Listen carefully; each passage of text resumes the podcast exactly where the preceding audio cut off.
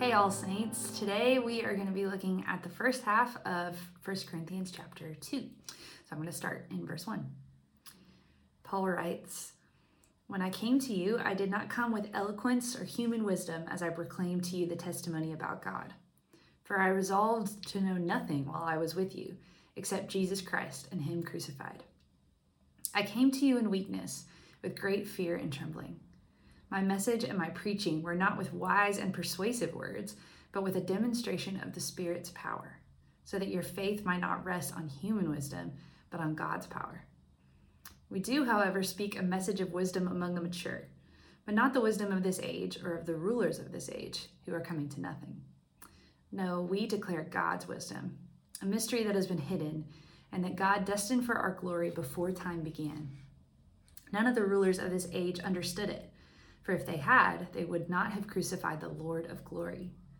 However, as it is written, what no eye has seen, what no ear has heard, and what no human mind has conceived, the things God has prepared for those who love him.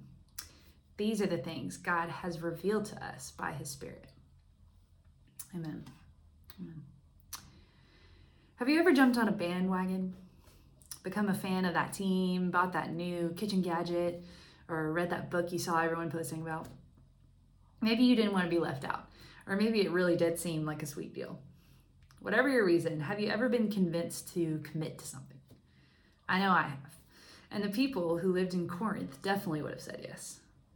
Generally speaking, their culture prioritized all things flashy, dramatic, and self serving. Whatever gained them popularity points or served their desires, they'd be here for it. It was a society of people looking after number one.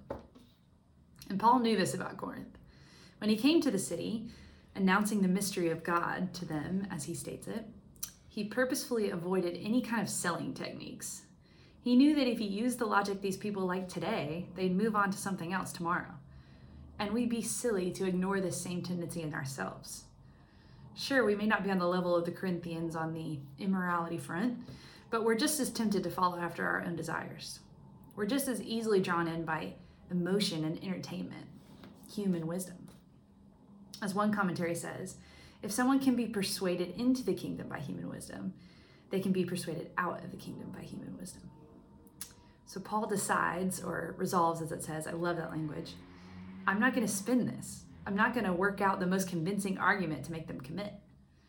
The message translation says, verse 2 this way I deliberately kept it plain and simple. First, Jesus and who he is, then, Jesus and what he did.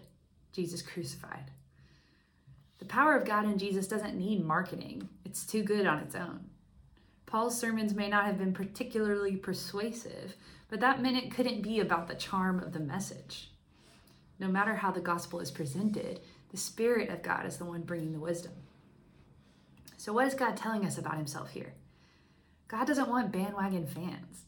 He's not interested in being popular because of what he offers you. He's not going to make your life perfect so you'll commit to him. He knows that his team is the winning team, and he wants followers, worshipers who will worship in spirit and in truth. He wants us to freely give ourselves to him because he knows that he is the absolute best thing for us. And he loves us beyond what we can even understand in our own wisdom. And the Spirit gives us the revelation that draws us into following Him. But if you're like me, you probably wonder how that revelation works.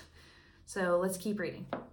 The second part of this passage speaks to those who now know and believe in Jesus crucified through the revelation of the Spirit, or who Paul calls the mature. Verse 9 is often interpreted to be about the great things God has prepared for us in the new heaven and new earth to come. That's true, but in reading up on this passage, I discovered there's another level here. Quoting a couple of commentaries, uh, Paul paraphrases Isaiah 64 4 to remind us that God's wisdom and plan is past our finding out on our own. What we can never understand in our own wisdom, the Spirit has revealed in the fullness of time as the grand design of God's wisdom, hidden in a mystery from before the ages began. That's what verse 10 tells us, that it has been revealed to us. Christ crucified is the grand design God had planned all along for our salvation. The New Testament is the Old Testament revealed. Jesus, if you look back at verse 1, uh, chapter 1, verse 24, Paul calls Jesus the power and wisdom of God. Jesus, the power and wisdom of God, is the mystery that was hidden before time began. What no human heart has conceived has now been brought out in the open for us to see and believe.